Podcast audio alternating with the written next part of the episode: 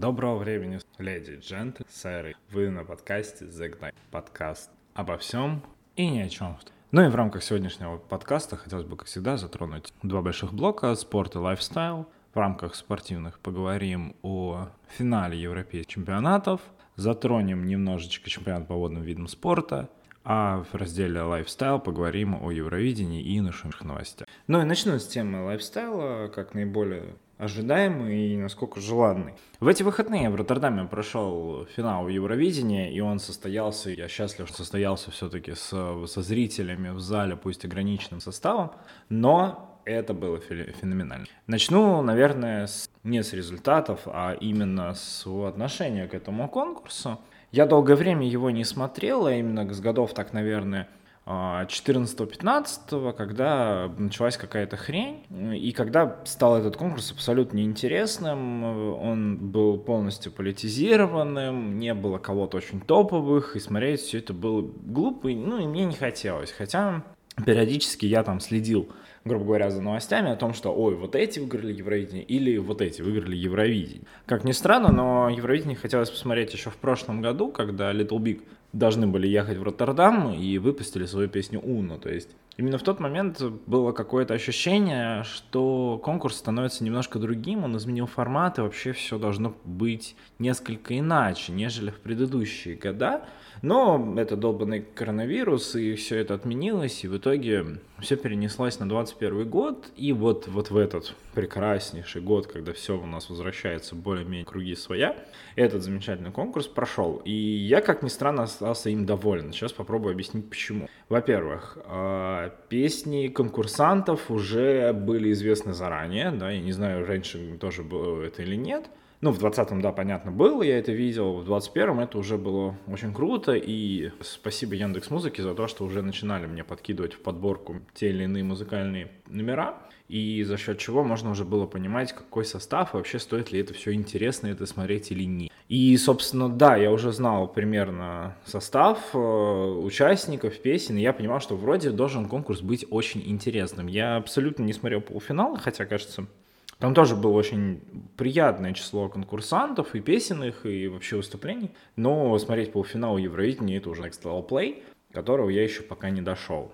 И соответственно, я с нетерпением ждал этой субботы, как ни странно, точнее вечера, что я посмотрю в итоге это Евровидение, и я посмотрел его с большим удовольствием и безумно кайфанул, да, кайфанул по каким причинам.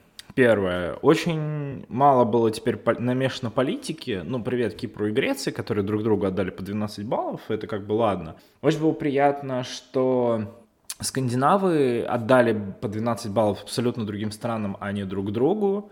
Очень было неожиданно Великобритания, которая дала 12 баллов Франции, которые, да, на генетическом уровне друг друга не любят просто, И, конечно, есть грустная черта, что ни Украина, ни Грузия не отдали нам большое число, и мы им тоже ничего не отдали.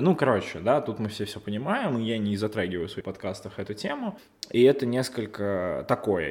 И с одной стороны, это правильно, да, давайте следить за конкурсантами. А дальше сам набор песен, которые я послушал, и это все было очень своеобразно. Я не буду перечислять абсолютно прекраснейшие свои комментарии по поводу многих номеров и многих выступлений артистов, которые я послушал, еще к этому всему было. Я подведу итог, наверное, уже свой, вне зависимости от всех результатов. До начала Евровидения я очень кайфовал с песни финнов, когда я увидел ее в ТикТоке. Мне прям очень нравилось, потом она у меня заиграла в Яндекс.Подборке. Я подумал, что это со времен Лорди, а это страшно представить, год-таки, наверное, 8-й. Не, 8-й, не, раньше, 6-й, да, когда Лорди выиграли в 2006 году, и вообще финны там с роком заргли, и они сейчас возвращаются очень круто, и это было очень классно. Латвия, с которой очень попсовые песни, но хорошего, в действительности, воспроизведения, качества и все в этом духе, которые в прошлом году, как оказалось, выпустили тоже не менее крутой трек. И я такой, ой-ой-ой, интересные ребята. Безумно милые исландцы, которые в каком-то своем стиле. Это было прям круто. И Украина, господи, как я мог забыть. Украина. Моя любовь к украинской музыке продолжает расти день ото дня и, наверное, не знает границ, потому что это очень крутой поставщик музыкального контента. Если вы еще не послушали ни одной украинской группы, мне кажется, вы что-то делаете не так сейчас в своей жизни, и она действительно по праву сильная. И на фоне всего этого я очень был не рад тому, что едет Манижа от России. И да, там сейчас отмотать пару выпусков подкаста назад, когда прошел только отбор, и кто, во-первых, отбирался, да, это ТР Мэтс, и две Маши, и типа и Маниш, ладно. Вот, и понимаешь, что в целом 10 место наше, вот. Но при всем при этом у меня были свои там счеты, кто же все-таки победит. Хотелось, конечно, чтобы это были кто-то вот, тех моих любимчиков и фаворитов, но когда ты слышишь уже форматы Евровидения, которые комментировали Аксюта и Чурикова, как была очень хорошая шутка, что Яну Чурикову приводят только отвести Евровидение, больше ничего, и Аксюта, который, он как бы разбирается в музыке, признаемся, что все-таки на Первом канале он не... Если я не ошибаюсь, то он не как раз креативный продюсер, а он именно, отвечает за все звуковые шоу, как они должны быть. То есть вот он делает вот эти все заставки всех музыкальных шоу и прочих всех ставок, которые мы с вами слышим по телевидению. То есть знаковый чувак для российской музыкальной индустрии однозначно. И понимающий, что самое главное, понимающий. То есть два понимающих человека в музыке комментируют музыкальный конкурс. При этом делают это довольно-таки неплохо. Правда, Яна Чурикова, которая ведет уже очень много лет вот эти музыкальные фабрики звезд, Евровидение, дофига опыта работы на MTV, и она продолжает работать на MTV. Прям опыт. И Аксюта, который с музыкальным образованием человек, явно что-то понимают. Это было приятно посмотреть. Сейчас неожиданно, да, Первый канал, молодцы. Вот. И, теперь давайте перейдем к результатам. Результат, во-первых, начнем с Манижа. Как я, простите, я ее тогда ругал, что это за песня, да с чем она едет, так я сейчас буду ее ругать, и у меня есть четких уже выработанных, за что она мне не нравится. Первое. Она подняла очень классную тему, и с этим не согласиться абсолютно нельзя. То есть это очень насущная тема, то есть она важна, проблема женщины, всего в этом духе, и угнетение. Но, сейчас меня полетит, я знаю, много всего нехорошего, если кто послушает. Правда, культ русской женщины во всех произведениях стихотворных, литературных, музыкальных всегда восхвалялся. Все всегда восхваляют женщины на Руси. Все всегда восхваляют. Мне очень нравится в эту тему есть... Я не знаю, правда, я не помню, как называется один советский фильм, в котором есть момент, где сидят два мужчины и разговаривают про жизнь, и там в один момент звучит фраза, что мужчина в семье голова... Но в этой семье жена всегда шея. Потому что голова принимает решение, но куда она посмотрит, реально делает, поворачивает ее шея. Куда жена посмотрит, о том мужчина и подумает. Это абсолютная жизненная реалия. Это очень крутая фраза, ее смысл, то, что и так всегда было, есть и будет. На Руси женщину всегда восхваляли. И коня она с коньку остановит, и в горящую избу войдет, да, то есть русская женщина, ей всегда вдохновляются, любят, и все всегда отмечают, что наши девушки красивые, вообще невероятные. Но да, волна феминизма и все в этом духе, и в любом случае Манижа выступает с крутой темой, тематика вау. Она поет на русском языке, ни холодно, ни горячо, да, как отметили во время Евровидения Яна Чурикова, что аляж с времен Тату. В России поется песня на русском языке. И, кстати, что самое смешное, что можно отметить, Тату выступает в 2003 году, когда Россия еще только становится, и там выступают две девочки с лесбийским подтекстом, что вот они две такие, и в России все это есть. И это было не показное, что, смотрите, в России все есть. Нет, это в действительности есть в России, просто это не так афишируется. А сейчас пока, тоже такая насущная тема, а сейчас показывается, что вообще-то проблемы женщин тоже влияют. И это тоже не показное. Очень хочу в это верить, правда. Что это в действительности важно, и все-таки это не показное было от Манижи. И выступление. Но, давайте будем честны. Манижа классный исполнитель. У нее своя атмосфера, как модно говорить, свой вайб. У нее реально крутая своя движуха. Она умеет делать качественный контент. Он не тиражирован, то есть это надо зайти и послушать. Но если послушать, то можно увидеть ее уровень, тот, которым она обладает. И музыкальным, и продюсерским, музыкально-индустриальный в плане производства контента, да, я имею в виду сейчас об этом. И тут она не дожимает. И с точки зрения профессионала, который занимается музыкой, Но мне, человеку, который просто любит, ну, довольно-таки профессиональные вещи, ну, типа, очень хочется видеть. А я этого не увидел. Это не было как Little Big, которых ты знаешь, которые делают абсолютно максимум из того, что они могут. И тут они выпускают песню «Уно» в прошлом году, такую движовую, фановую, и ты от них не ждешь какого-то большого профессионализма. Ты ждешь от них то, что это будет клёвая кочевая движуха. То ты такой, да, классно, и Уно прям раскачивает, они там поднимают вот этот мотив 80-х и там вообще, и еще невероятно выводят флеша, то тут вот Манижа, который профессионализм, вот именно вот этого профессионализма сделать музыку. Ну блин, тема крутая, текст недописан, музыка недописана, ну реально, это же можно было докрутить. И это не 2 дня, когда она где-то потом, мне там все скинули, многие люди скинули, что вот она типа за 2 дня до Евровидения решила поучаствовать. Нет, не за 2 дня пишется песня. Ну, если ты только не Моргенштерн, ну, прости, но Моргенштерн это отдельно, если затронем. Так сделай качество, будет крутой контент. Уверен, докрути реально Манижа не 2 дня, а вот побольше. И типа попади в последний вагон с этой заявкой, Манижа была бы выше. Я более чем. Манижу в целом на 9 оценили, ну, плюс-минус, да, в топ-10 оценили профессионалы и плюс-минус также оценили зрители. Докрути. Дай припев, дай куплет на английском или припев на английском. Сделай классно. Реально, у меня к Маниже с этой точки зрения большой вопрос. Именно вот с профессиональной. Я буду рад, если она в действительности возьмет свою же песню, обдумает и докрутит. Я уверен, она сделает очень круто. Она сделает крутую конфетку, которая вообще залетит на все чарты и вообще станет очень популярной. А сейчас я не верю в эту популярность, которая будет у песни Манижи, потому что даже когда она только вышла, в России не очень любили эту песню, хотя в Европе. Вопрос какой-то очень противоречивый, но, мне кажется, у нас люди могут оценить по достоинству. Но это была Манижа, и я в действительности не хотел, чтобы она заняла 11-26, потому что такое отношение к своей работе должно быть наказано. Увы, да. И это можно за меня тоже накидать, мне это добра, но за такое отношение к профессиональному делу должно быть наказано. Едем дальше. Я очень рад за Украину, которая попала в топ-6, потому что, ну правда, это было очень круто. Это было, если не ошибаюсь, на украинском и немножко на английском, и это было в таком вот этническом рейве, то, чего не хватало. То, чего в действительности не хватало как-то вот раскачать. Это была действительность единственная по факту кочевая, вот такая рейвовая, да, музыка, которая прям раскачала всех в зале, да. Сейчас в ТикТоке очень много нарезок самого Евровидения уже выкладывают, люди, как там народ рейвится, и показали, как Манижа рейвится под это. Ну, это понятно, сейчас припишут по какой-нибудь политической движухе. Хотя это вот сейчас самая политическая хрень, которая только может быть, как Манижа с флагом России рейвит под украинскую музыку. Это вообще, как все там рейвят под это, и это было кочево, это было движение. И вообще у них очень крутое было выступление.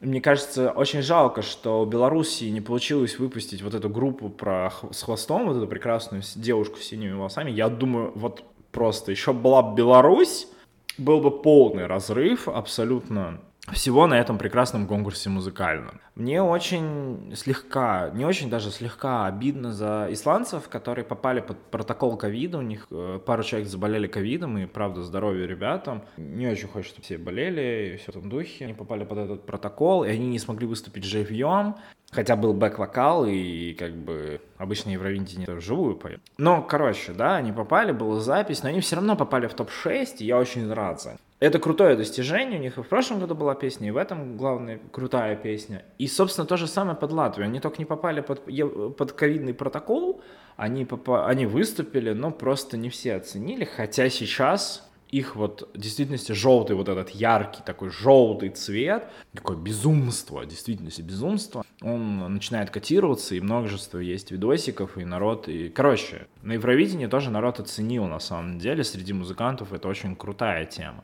И таким образом, как бы, вот, типа, плюс-минус мои фавориты и финны, прекрасные финны, которые вообще умнички, милашки и все в этом духе, котики, зайчики, солнышки, как говорится. Анимация. Вот просто молодцы. Вот сделали добротно и добротно получили свои высокие рейтинг места, которые и должны были быть у них. То есть тут не было чего-то такого, чего ты слышишь и такой, ну нет. Из неожиданного, да, в этот же момент, хочется сказать, очень большое на меня лично произвело выступление прекрасной француженки, точнее ее голоса. Это правда, когда Аксюта сказал, что ее сравнивают с Эдит Пиаф, реально, ты слушаешь и такой, да, Это прям Эдит Пиаф молодости, и очень схожие голоса, тембр, вот эти все моменты, нюансы. Но когда она выступила, я уже слышал там то, что итальянцы основные претенденты у букмекеров, но я очень хотел. Мне прям показалось, что она выиграет это Евровидение французское. И я прям очень хотел. И когда шло вот это голосование с швейцарцем в плане вот этого... Когда жюри, да, дает свои голоса, мне прям вот казалось, что все-таки она может дожать. Но она не дожала, она была второй по итогам профессионального голосования, она опустила швейцарца, хотя там отрыв был небольшой. И по голосованию зрителей она в итоге заняла второе место. То есть немножко не хватило. То есть тут проблема еще в том, что мое поколение и старше знают и помнят, ну как, слышали как минимум Эдит Пиаф. Ну, понятно, что, скорее всего, в записи у родителей и так далее, но они понимают, кто это и какой был у нее голос, и могут сравнить. А молодое поколение немножко не такое, ему тяжело оценить именно вот эти прелести голос и просто привыкнуть к нему, они уже привыкли немножко к другому. И, конечно, ей не хватило визуалки, это правда. Но...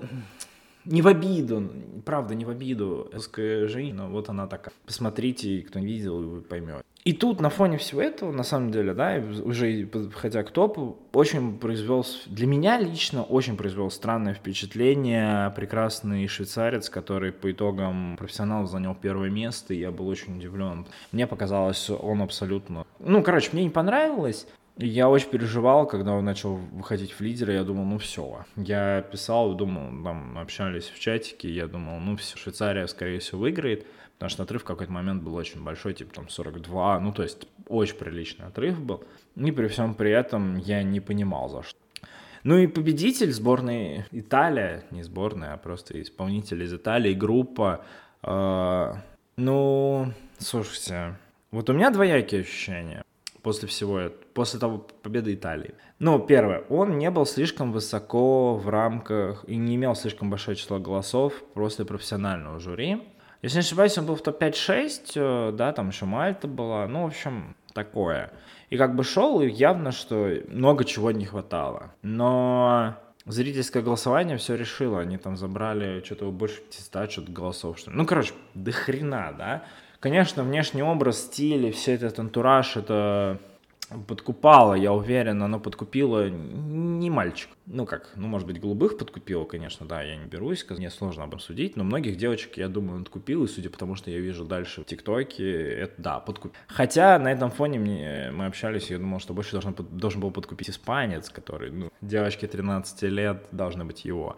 Но, как мы видим, нет, уже девочки другие, и поэтому итальянец был так крут, и они вытянули за счет голосования, и, как ни странно, но по версии букмекера не ошиблись, давая ему самый маленький коэффициент, больше веря в его победу. Но при всем при этом мне их выступление не очень понравилось. Если нужно было победить Рок, то, мне кажется, должно было побеждать финном, а если уж побеждать, то для меня победила француженка, которая, ну, спела очень эмоционально. Когда мне написали, что в конце вот она не докрутила, да нет, она все правильно на самом деле сделала, когда она просто оборвала песню. Вот когда, вот знаете, вот так резко берешь и обрываешь, и все, и дальше думай, что хочешь, после меня хоть потоп. Вот именно так этот конкурс, хоть потоп, и она на втором месте. И я более чем уверен, что француженку мы больше нигде не услышим, финнов мы услышим, потому что финны должны будут делать, они займут свою нишу. Латвию мы услышим, Украина точно будет в чартах, а вот Италию, мне кажется, тоже. Еще пару раз, да. Но конкурс Евровидения в этом году прошел вообще восхитительно. И не исключено, что в следующем году я тоже буду ожидать, и я подумал, что это вообще крутое мероприятие посмотреть с друзьями. Сейчас об этом немножко подробнее поясню. Смотреть Евровидение с друзьями — это на самом деле прикольная штука, во-первых, потому что вы можете просто сидеть как абсолютные твари и обсуждать, кто в чем одет, кто как поет, кто как выглядит, у кого какие фейлы. Во-вторых, устроить внутренний какой-нибудь такой тотализатор, кто на кого, чего, и победителю выдать приз в формате 5 грамм. Вот, ладно. Ну, то есть, короче, это прям реально крутое мероприятие, которое с друзьями смотреть круто, и это вообще такое прикольно. Если у вас есть понимающие люди еще в музыке, они еще вам что-нибудь могут объяснить, хотя времени на объяснение там нет, там шуруют друг за другом нон-стопом. Но в целом я бы посмотрел в какой-нибудь компании, еще в какой-нибудь баре посмотреть, был вообще фантастический, вот это, знаете, как Лига Чемпионская атмосфера, такая спортивная, когда вы там болеете, а тут вы топите и обсираете участников Евровидения. Мне кажется, это очень интересная история. Ну и на фоне всего музыкального Евровидения, которое все-таки прошло, и раз уж оно так удачно совпало, не могу не поделиться личными радостями. В субботу было Евровидение, в пятницу, в воскресенье я ходил на концерты, которые спустя год у меня совершили. Внутренние аплодисменты меня. Я был очень счастлив наконец-таки оказаться реально на концертной площадке со зрителями, всей этого ковидного протокола и вообще подтянуться. И вообще хочу отметить, что рэпер ATL очень крутой чувак. Если вы вдруг не слышали, послушайте. Прям вот настоятельно рекомендую. Есть множество различных треков, которые всем по-разному кто-то для себя находит, но это такое вот мистическое немножечко такое... рэпчик такой, но прям такой рейвовый. Очень качественно, очень добротный. Если вы не слушали, послушайте. Ну и плюс хочется отметить, что аудитория на него все-таки ходит моего года. Это 25 людей, да, конечно, 25+, которые понимают немножечко и чувствуют вот музыку. Мы все понимаем, давайте так, у всех свой прекрасный музыкальный вкус, но я объясню, почему я так говорю. И очень был крутой разогрев, он затянулся в начало концерта очень сильно, я что-то отвык от этого, но это ладно, это мелочи. И пока на разогреве заиграл Limp Bizkit, сейчас, если кто-то знает, окей, если не знаете, послушайте. И я в свое время по группе Limp Bizkit всегда определяю возраст человека. Как это делается? Когда ты вообще ни с кем-то спрашиваешь, знаешь ли ты группу Limp Bizkit, и тебе говорят, да, я знаю, если ты спрашиваешь. То есть это, как, знаете, такая... Если вам говорят, что он знает группу Limp Bizkit, значит, он старше 95-го года, да, 94-й и ниже. Если ты попросишь назвать его песни, ну, типа, одну-две, то есть вариант, что, скорее всего, он еще чуть старше, типа, 93-й, 92-й.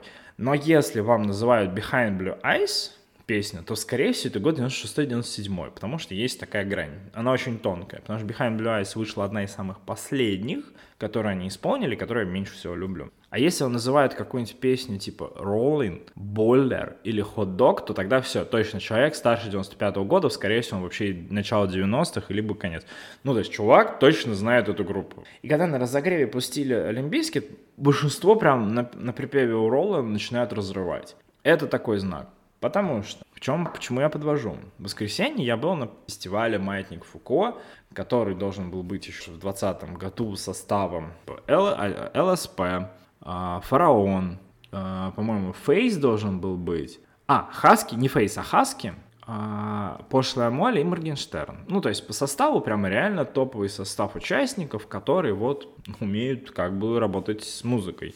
Ну, такую, самое малое. Но в итоге все это изменилось, и вообще как был другой состав. Из заявленных участников стали только Пошлая Молли и Моргенштерн в рамках хедлайнеров. Был Маркул, который вроде, да, популярный, но что-то не очень. Был Обладает, был Оджи Будда, был Многознал, мы Waves. Ну, то есть, короче, я уверен, чуваков, которых я сейчас назвал последними, вы явно не слышали. Для меня это было такое, типа, ну, давайте сходим, послушаем молодые. Вот это молодая школа.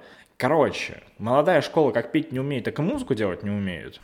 И вот им бы посидеть. И раскачивать толпу они не умеют. Еще пока... но не умеет. Но тут я заметил для себя. Во-первых, в перебивках был тот же самый Limp Bizkit, который вообще не зашел в аудиторию, потому что она не поняла.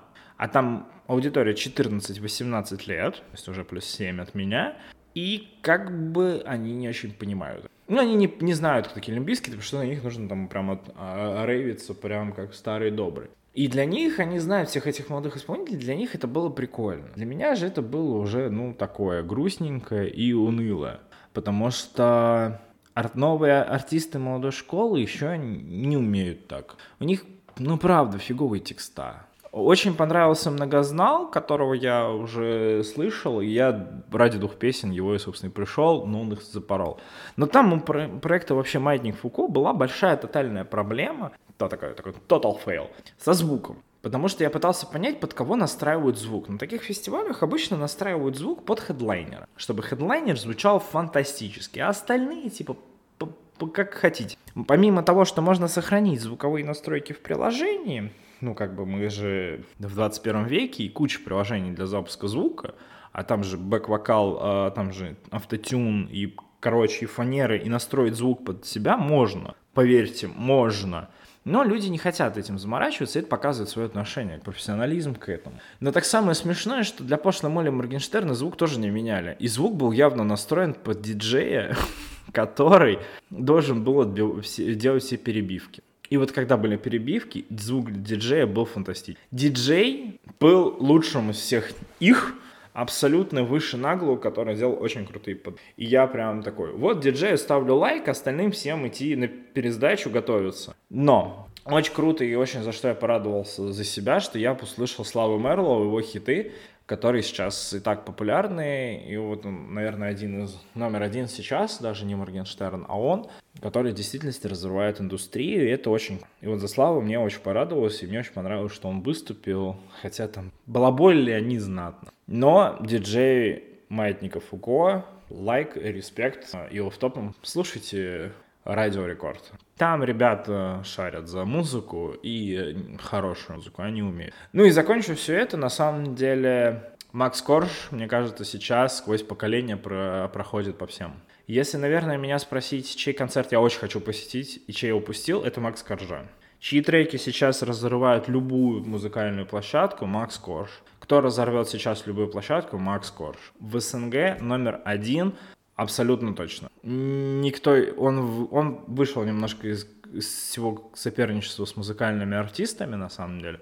Он сейчас номер 1 однозначно. И я думаю, так будет еще множество лет, пока кто-то его не знает. Поэтому Коржу отдельный респект. Ну и на фоне всего этого, раз уж мы заговорили про ребят из Беларуси, не могу не затронуть херней, которая происходит в мире, а именно последние политические события в Беларуси. Я обычно в своих подкастах никогда не говорю, но просто хочется сказать.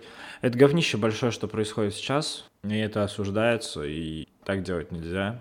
Правда. Сажать так самолет, забирать одного человека и отпускать самолет дальше неправильно. Сейчас никто не будет летать над Белоруссией, над Украиной закрыта летная территория, пространство, связь с внешним миром становится все уже и уже, и это какая-то просто высказка. Я думаю, все это понимают, короче, лажа как. Ну и раз уж затронули тему Беларуси, там сейчас чемпионат мира по хоккею будет. Я подведу большой итог этого чемпионата мира в следующем выпуске подкаста, явно, потому что закончится уже ЧМ, закончится сезон в НХЛ. Там, в общем, какая-то рвань проходит на самом деле.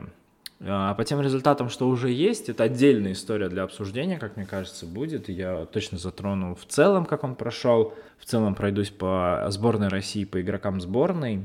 Но пока, да, для затравники. Это явно в следующий выпуск, а пока там очень какой-то сюр, и мне крайне интересно, чем он закончится, как и сезон в НХЛ. Но об этом мы чуть позже, я думаю, в следующем выпуске как раз поговорим.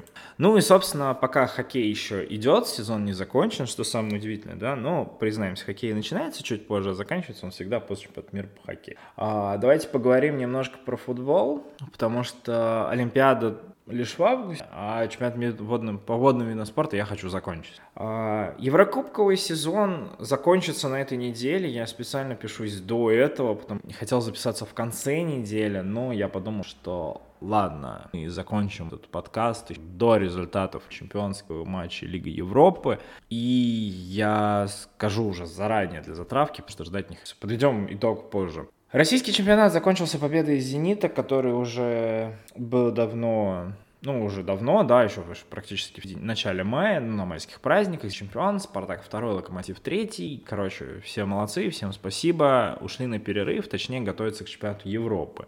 В Англии «Манчестер Сити» стал чемпионом Англии. Они молодцы, они крутой сезон, Пеп Гвардиола вообще крутой тренер, ему осталось выиграть Лигу Чемпионов с Манчестер Сити в ближайшую уже пятницу, 29-го, да, может не пятницу, 29 мая, финал Лиги Чемпионов, где он будет играть против лондонского Челси. Лондонский Челси и Манчестер Сити выходят в Лигу Чемпионов, поэтому там еще, в общем, все подвинется и все будет фантастично. В Испании была нервная концовка, которая все-таки Атлетика Мадридский, завоевал чемпионский трофей, обошел Реал и Барселону, с чем я их тоже могу поздравить. В Германии все как стабильно, Бавария выигрывает чемпионат, Red Bull Leipzig 2, новый тренер у Баварии как раз из Red Bull Leipzig.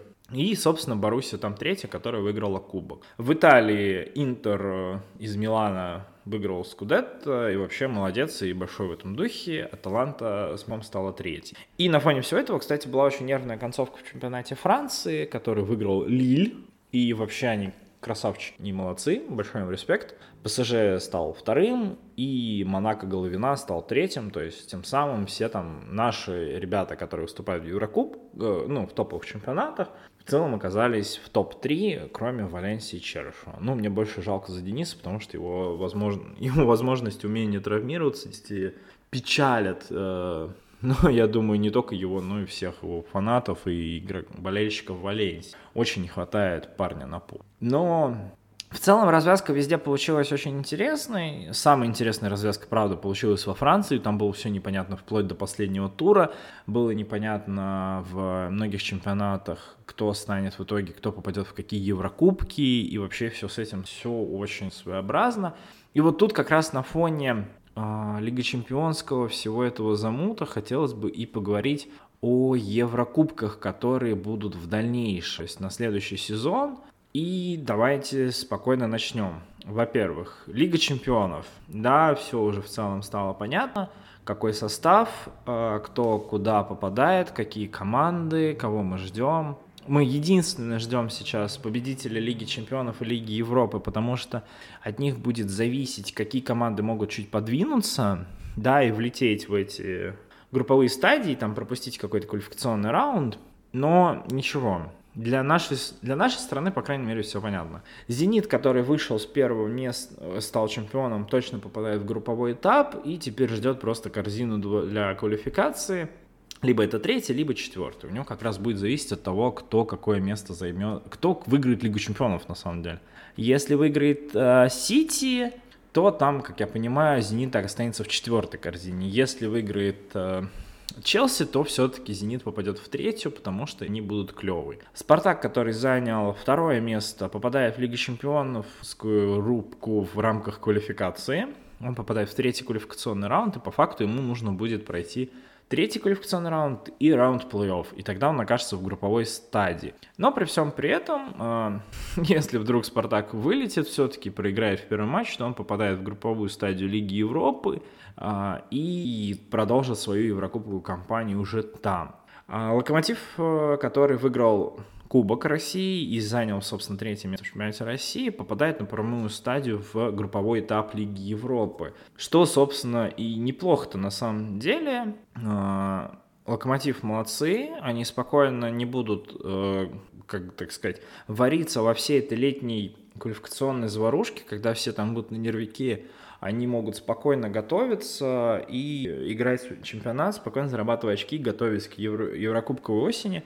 Уже с групповой стадии у них не будет никаких проблем. Ну, как и у «Зенита», да, тут, собственно, один в один ситуация. Ну и поскольку с нового сезона у нас будет третий Еврокубковый турнир, который теперь Лига конференций, куда отправится куча команд, которые раньше не могли нормально отыгрывать, то тут как раз мы ждем двух команд, которым придется еще повариться, на самом деле. Казанский «Рубин», который занял четвертое место, попадает в третий отборочный, выиграть пройти две стадии для попадания в групповой этап. А Сочи, который занял пятое место, попадает во второй отборочный раунд, и как бы им нужно будет еще плюс одну, да, то есть как бы побороться-то ребятам придется, потому что если «Рубин» и «Сочи» вылетят напрямую, то они уже не смогут никак никуда ничего отыграть и точно уже напрямую вылетают вообще, и все, мы теряем еще одну команду Еврокубков, хотя по факту-то мы не должны терять. Но что говорить и какие вообще делать прогнозы? «Зенит» молодцы, первое место, все понятно, групповой этап, и я ставлю, что если «Зенит» ничего не изменит в своей стратегии по развитию клуба, то есть если никого не купят толком, ну даже если никого-то купят, то скорее всего это надо вот делать какие-то очень большие вложения, в которые вряд ли будут. Плюс «Зенит», скорее всего, будет, я чувствую, либо третий, либо четвертый. Но не исключено, что в четвертой корзине для жеребьевки. То им будет очень тяжело. И «Зенит», скорее всего, вылетит, займет четвертое место и вообще вылетит. И все у них будет, как и всегда, и ничего не получится. Ну, потому что это «Зенит». Ну, то есть состав неплохой, сейчас еще непонятно, кто уйдет. Если уйдет Азмунту, то нужно кого-то находить на замену, то вообще ситуация усложняется. Она и так-то была непростой, то все будет довольно-таки хреновый груз. Спартак, который начинает этот сезон с новым тренером, которого уже представили, он по-хорошему уже должен начинать, ну, как бы, готовить команду на сборах и знакомиться с ней, проходить 2 раунда с не самыми приятными соперниками, а потому что там уже, да, можно найти на Википедии страничку с теми командами, которые уже отобрались в какие-то квалификации, то там уже начинается заруба, и, возможно, Спартак тоже к ней не будет готов, и я не удивлюсь тому, что Спартак вылетит в Лигу Европы в групповую стадию и будет барахтаться там, пытаясь что-то все-таки выиграть и извлечь из Еврокубковой весны. Ну а теперь и про Лигу Европы нельзя сказать, что она становится лайтовой, по той причине, что с появлением 3-го турнира Лиги конференций команды стали плотнее, и уровень их возвысится. И теперь к Лиге чемпионов Лиги Европы, точнее, будет отношение чуточку более приятное, нежели сейчас. И там команды будут рубиться. То есть это будет в действительности 2-й по значимости турнир, но с неплохим набором команд, которые вот должны доказывать свой уровень. И по-хорошему, что самое удивительное, они будут попадать, они в действительности должны доказывать, что они не зря здесь. И в этом плане Локомотиву и Спартаку это под силам. Попробую объяснить, почему, да. Команды, которые занимают все-таки в российском чемпионате 1-3 места, должны доказывать, что они боеспособны в Европе. Признаемся, до Лиги чемпионов нам далеко. Ну, в действительности боеспособный такой.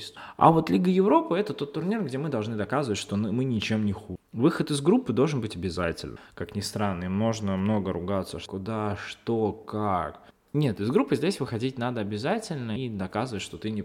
А дальше уже куда выходить, всегда команды по-своему, но плотность будет... Я верю, что Локомотив и Спартак смогут здесь показать. Локомотив даже веры есть чуть больше по причине того, что Локомотив продлил со своим тренером контракт еще на 3 года, и, скорее всего, будут какие-то финансовые вливания. Возможно, они кого-то еще докупят, и будет хорошо. Спартак будем смотреть и, как всегда, переживать болельщиков. А вот с Лигой конференций все еще интереснее, чем могло бы быть. Во-первых, поскольку никто не проходит в групповую стадию напрямую, а все будут рубиться в квалификации, да, с разных стадий, то раунд плей-офф может выкинуть и подарить нам столько сюрпризов неожиданных, что мама не горюй. В Рубин Слуцкого у меня очень хорошая вера, и потому что я видел, что они показывали в чемпионате, как Слуцкий умеет играть с европейскими клубами, как он может в действительности показывать, ставить футбол. Я верю, что у Рубина будет хорошо. Все будет хорошо, правда. Они, скорее всего, пройдут 2 раунда плей-офф, почти вне зависимости от того, кто на них попадет, что самое смешное. Они реально их пройдут, если это какие-то, если это будут британские команды, то дотерпят. Если это будут бельгийские, то на уровне будут катать. Если какой-нибудь греческий, то мытьем так катанием пройдут. То есть Слуцкий подготовит их в действительности к этому раунду, и парням будет что доказывать. А вот в Сочи нет веры от слова совсем. Во-первых, потому что команда, тренируемая хоть и неплохим тренером, но абсолютно не... игравшим, ищем опыта в еврокубковой кампании, вообще ни в какой. Плюс есть вероятность того, что сейчас часть игроков из Сочи уйдет по своим командам, которые там были взяты в аренду, либо их кто-то выкупит, они просто могут потерять состав. И это типичная трагедия многих клубов, на самом деле, которые хорошо проводят сезон, что их игроков потом раскупают. Поэтому в Сочи, который будет вариться в трехраундовом противостоянии, у меня очень мало веры. Есть практически четкое ощущение, что к групповую стадию мы войдем с 4 командами, а не с 5. То есть мы потеряем все-таки Сочи, а в Еврокубковую весну выйдет, дай бог, 1, максимум 2 команды. Хотя с текущими реалиями, что 3-е место Лиги Европы попадает в Лигу конференций, есть вероятность того, что в Лиге конференций могут оказаться еще 3 команды в России. Спартак, Локомотив, Рубин и плюс Зенит еще где-нибудь, в Лиге Европы. То есть, если мы в Еврокубковую весну войдем с 4 командами во всех 3 турнирах, то для российского чемпионата это будет в действительности плюс и хорошее достижение, с учетом того, в каком он сейчас ситуации. Но, как всегда, это песочница наша, и хочется в нее верить и поддержать российские клубы на еврокубковой арене, чтобы они все-таки не обозорили. Это было в прошлом году, а в действительности хорошо себя проявили. Ну, будем их верить. Ну и напоследок, тут на днях прошел чемпионат Европы по водным видам спорта. Точнее, даже, по-моему, не по водным видам спорта, а в итоге только по плаванию, что удивительно. Я просто привык говорить про все водные виды спорта, потому что они всегда так и проходили. Ну, то есть, никогда одно плавание практически не было. Там обычно шло и прыжки в воду, и синхронное плавание, и еще что-то всего круче. Короче, все, что в бассейне может проходить, оно все проходило. А, и водное поло обычно. Но иногда водное поло шло отдельно. Вот единственное. Но, по-моему, сейчас было только все-таки плавание, где наша сборная выступила очень круто, заняв первое место в общем командном зачете, выиграв кучу золотых медалей, короче, дофига медалей они выиграли в общем целом, на самом деле. Установили кучу мировых рекордов, и вообще они красавчики. Но тут важный момент именно о том, почему они красавчики. Сборная России по плаванию с тренерской школой была очень сильной и остается очень сильной. Это факт. Есть проблема, которая уже уходит, слава богу, это видно вот на этом Европе. Это смена поколений. Сейчас на сцене выходит поколение 95-х годов, им, ну, грубо говоря, младше, да, 96-й, 97-й, ну или старше. До этого было поколение 93-го, 92-го, 93-го годов, ну там 94-й так добавляем, которых просто людей было мало. Из этой сборной, ну, нечего было лепить, потому что было мало людей. И поэтому еще и не очень, ну, короче, да, как бы и так людей мало, а еще и сильных, конкурентоспособных мало.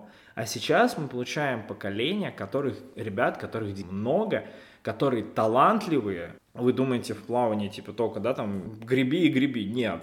Там это очень много зависит от физиологии, очень много зависит от тренера. От физиологии это зависит от твоя комплекция, в частности, рост и мышечная твоя масса, ее на рост, да, как ты ее все можешь сделать. А тренерская это правильно техника, твоя правильная техника плавания и твоя правильная работа на дистанции, потому что понятное дело, что это 100 метров плывешь не так, как там типа километр, да, или какие-то марафонские эти заплывы.